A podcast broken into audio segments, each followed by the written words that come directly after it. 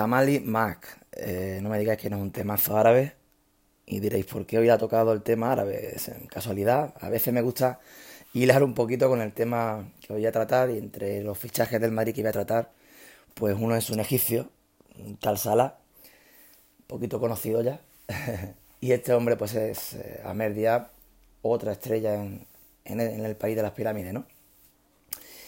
Hoy en el tema de fichajes quería, en los fichajes del Real Madrid quería en el mercado comentar un poquito de, cada demarcación, un poquito de la actualidad que, que, mueve el equipo blanco. Por ejemplo, portería, pues parece que Zinedine Zidane finalmente pues, ha optado por, por Courtois, descarta al costarricense Keylor Navas y se queda con Lucas Zidane. Y bueno, a mi punto de vista, a mi punto de vista me fuera quedado antes con Lunin. Eh, pero bueno, pues ahí tiene el chico la oportunidad como segundo portero, eh, con ese run run que crea de, de ser su padre el que le, le, pone ahí, igual que en su día pasó con Cruyff y con Jordi Cruyff, tanto con Johan como su hijo. Pero bueno, eh, es, lo que, es lo que ha decidido y punto. Y bueno, hoy pues tenemos la noticia de que el Real Madrid está a punto de firmar, perdón, a, hoy tengo la voz fatal, me perdonaréis, a Ferland Mendy, que es el lateral del Lyon y uno de los laterales de la selección francesa, destacando muchísimo este año. Un lateral que físicamente es eh, un portento, bastante rápido, resistencia y se incorpora muy bien al ataque. Creo que le puede pasar algo parecido al Madrid con lo que le ha pasado al Barça con Dani Alves, ¿no? Una vez que Dani Alves se va, pese a que viene Semedo y, y tiene unas condiciones estupendas el, portugués, pues claro, esa calidad de Dani Alves, tan tremenda, esa lo que generaba en el juego, lo que generaba en ataque, Dani Alves, pues bueno, eso se echa de menos a día de hoy todavía muchísimo. Y claro, el mejor Marcelo generaba algo similar a lo que generaba Dani Alves, ¿no? Entonces, claro, las comparaciones son odiosas. Yo creo que Marcelo va a abandonar el Madrid. Hace tiempo que, que lo vengo diciendo, que, que, Marcelo no está por la labor de, de ganarse el sitio, ni, ni nada de eso tiene la cabeza fuera del Madrid. Y como dije en, el audio anterior de, del Real Madrid, en el podcast anterior, creo que ni siquiera tiene la cabeza en el fútbol, está totalmente descuidado. Pues claro, eh, prefiero, yo como si fuera Zinedine Zidane, prefiero tener un jugador quizás de menos calidad pero más implicado, ¿no? Y ese es el caso que puede tener tanto Mendy como Reguilón, que por lo menos sabes que te va a batallar, ¿no? Como dije en el podcast anterior del Real Madrid, yo personalmente me fuese lanzado por Álava, que sé que no es fácil, sé que sacarle un jugador con contrato en vigor a un Bayern Múnich que además quiere este año asaltar la banca y, romper completamente el mercado, lo va a hacer. Ya lo ha hecho con Lucas y, va a seguir haciéndolo. Eh, yo lo hubiese intentado, yo fuese intentado el fichaje de, de Álava. Para mí, eh, el, mejor recambio de Marcelo. Pero bueno, parece que se opta por Ferland Mendy, perdón, que es un lateral bastante competente y que puede pues perfectamente ser un jugador muy importante en el Real Madrid, ¿no? Junior Firpo era otra opción, pero las lesiones le han mermado y bueno, eh, se ha quedado ahí como en el olvido en el mercado. Y finalmente pues se apuesta por el lateral del León. En, en el centro del campo estoy escuchando de todo. Se escucha eh, se escucha mucho Pogba, que yo ya he dicho por activa y pasiva que yo no lo firmaría. Yo sé que Pogba viene y con los madridistas sabéis perfectamente el, eh, pues bueno, eh, lo que abarca el Real Madrid, la prensa deportiva en este país. Y sabemos que si Pogba lleva, llega al Madrid, pues el chiringuito, Gol TV, 4, Estudio Estadio, todo, pues el poder mediático que, genera Pogba, pues vamos a saber hasta cuando se va por el pan. El nuevo look, que si ha cambiado el color del pelo, que si ha hecho otro corte de pelo, que si los zapatos de Pogba que llevaba ayer, que si el baile que hizo con los hermanos, en fin, lo vamos a tener hasta en la sopa. Yo sé que mediáticamente Pogba genera muchísima expectación allá donde va, eso es así. Pero Pogba es un jugador que va eh, en un juego colectivo como el fútbol, él juega de manera individual y eso en el centro del campo es peor todavía. Él corre cuando ve que le da la gana, él eh, pues eh, intenta jugar de forma colectiva cuando le da la gana, defiende cuando le da la gana, se pone a andar cuando quiere. Perdón. Pero no es un jugador constante ni es un jugador eh, que realmente genere conjunto, genere bloque, ¿no? Pero bueno, eh, también puede ser que esté un poco ya desgastado de, Manchester United en su segunda, segundo periplo y nos encontremos con una versión de Pogba. hemos tenido tres versiones de Pogba. Yo he visto tres versiones de Pogba. Una es esta del United, que es bastante bastante curiosa en el sentido de que se va Mourinho, explota, parece que vuelve a ser el mejor Pogba, otra vez se viene abajo, otra vez empieza a ser intermitente, muy inconstante, bueno, una versión extraña que no acaba de convencer de Paul Pogba. Hay otra versión que es la del el Pogba del Mundial, que es un jugador, ese sí, más de equipo, más de ayudar eh, con sacrificio en, el, en la presión, de recuperación de balón y de menos llegada al área Claro, contando con Canté al lado, que eso es un auténtico huracán, pero la verdad que, vimos un Pogba muy metido en el, tema, muy líder además. Aquella charla con los compañeros que vimos, muy líder. La verdad que ese Pogba me gustó bastante.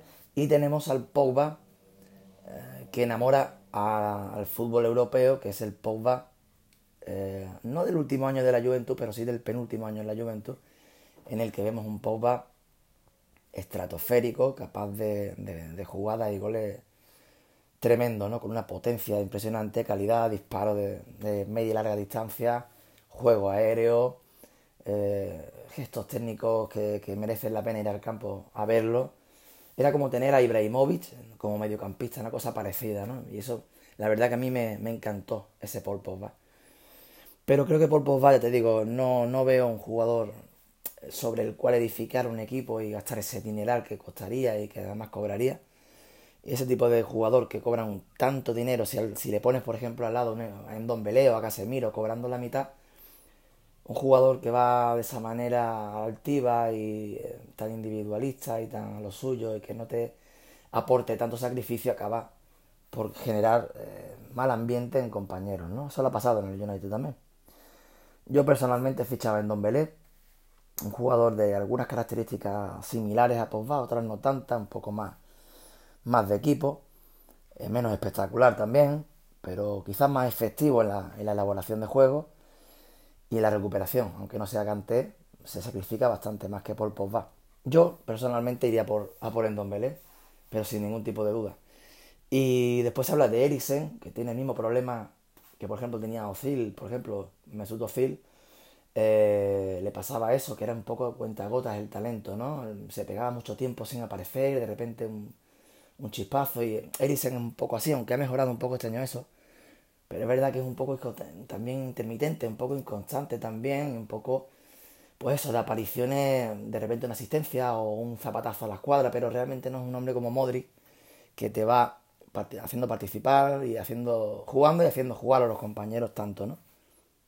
Y si lo que quieren es un jugador que ahora juegue con Modric, pero que la temporada que viene lo supla y acabe siendo el nuevo guía del centro del campo del Real Madrid, para mi punto de vista tampoco sería el adecuado Eriksen. Yo personalmente, pues bien intentaría Berrati, aunque ya sabemos el Paris Saint Germain cómo es, o bien intentaría eh, pues otro tipo de centrocampista. A mí me gusta mucho Fabián Ruiz, o no sé, algún jugador de ese, de ese tipo. Cuando se hablaba de Tiago tampoco lo veía mal, aunque las lesiones ya sabemos lo de Thiago, lo que pasa.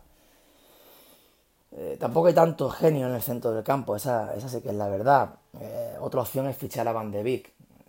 No es un jugador que participe tanto, pero participa más que Eriksen.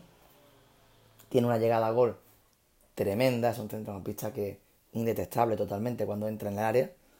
Fino, sabe lo que hacer con el balón, defiende, eh, buen físico, Van de Beek para mí, junto a Dembélé, eh, perdón, en Don Belé, me tiene contento Dembélé. En Don Belé, eh, junto con Van de Beek, creo que serían dos refuerzos perfectos, jóvenes para el Real Madrid, para rejuvenecer esa, esa y llegamos a la delantera, donde ahora se está hablando de, de un jugador que, que de ficharlo el Real Madrid va a ser seguro, si las lesiones o la mala suerte no, no le complican el tema, será un acierto seguro que será Mohamed Salah. Salah creo que es un jugador eh, absolutamente desequilibrante. En el Cano lo demostró. No había forma humana de, detenerle. Eh, no lo colocaría en el top 3 o top 5 del mundo, porque le faltan cositas y demás, pero como jugador para que juegue en la derecha a pie cambiado, como, como lo haría también Vinicius en la izquierda, y tener a Hazard ese Eden Hazard por detrás de Benzema, con libertad de movimiento, derecha para Sala, haciendo lo que solía hacer Robén tanto tiempo, o el, o el Messi de, hace unos años. Eh, y por la parte izquierda, Vinicius con Rodrigo, que pudiera, que pudiera perfectamente hacer las rotaciones de los tres jugadores que acabo de mencionar. Eh, sigo pensando que Benzema no es el delantero que yo querría en mi equipo y después de 10 años, o no sé si lleva unos 10 años en el equipo, 9, creo que son 10 ya.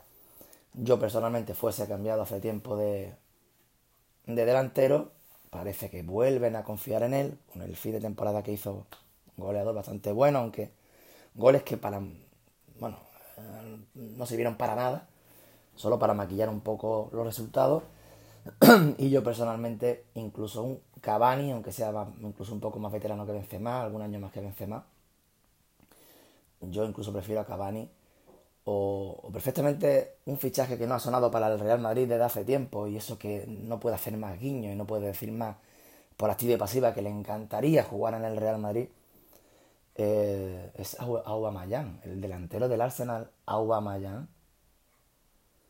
Tú pones, joder, el nombre, Aubameyang, perdón, Aubameyang, de delantero centro, banda izquierda, a pie cambiado Vinicius, banda derecha, a pie cambiado Salah. Y detrás Hazard, ese Real Madrid a la contra, eso daría auténtico pavor, pero bueno, a la contra o haciendo jugar eh, Eden Hazard a los demás o lo que sea, jugando al toque también se puede hacer, pero os imagináis a Salah, Vinicius y a Aubameyang, que cada vez lo digo diferente, pero ya sabéis quién es.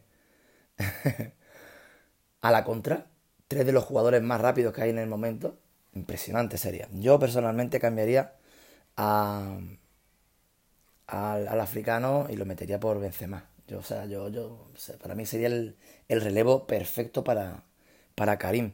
Parece que no, que van a confiar en él y que junto a él pues estará Luca Jovic seguramente para darle descanso, en un momento de jugar los dos o ir estando con él y el año que viene pues ser el titular del Madrid si la cosa va bien, no sé. Parece que parece que va a ser el serbio Luka Jovic el que finalmente llegue para reforzar la, eh, la posición de Ariete. Eh, lo dicho, Mendy parece que sigue sonando muy fuerte Pogba. El otro día en, en, la celebración del United ni siquiera estaba en ese acto que tuvo el United, ni siquiera estuvo dio actos de presencia el francés, cosa extrañísima. Yo creo que tiene algo bien avanzado sobre su marcha, si no, no se entiende. Ya digo que yo iría por Endombele y la parte de arriba, si finalmente se confirma lo que se habla hoy en Francia de que el Madrid vaya por Salah, Salah es el fichaje perfecto. Hombre, el fichaje perfecto es Mbappé, pero como Mbappé no va a poder ser, incluso ya lo dije en su día, que no descartaba la renovación con el París, ya se está negociando. le van a dar de todo para que renueve y blindarlo aún más todavía, como no se puede, pues perfectamente sería un acierto Mohamed Salah para el Real Madrid. Creo que estarían muy contentos los aficionados del Madrid y que darían muchos problemas a sus rivales. Eh, muchas gracias, estoy totalmente afónico, pero quería, quería hablar un poco del Real Madrid y de sus posibles llegadas, ¿no? Que paséis buena tarde Perdóname otra vez la, la voz tan, tan terrible que tengo hoy. Y un saludo a todos.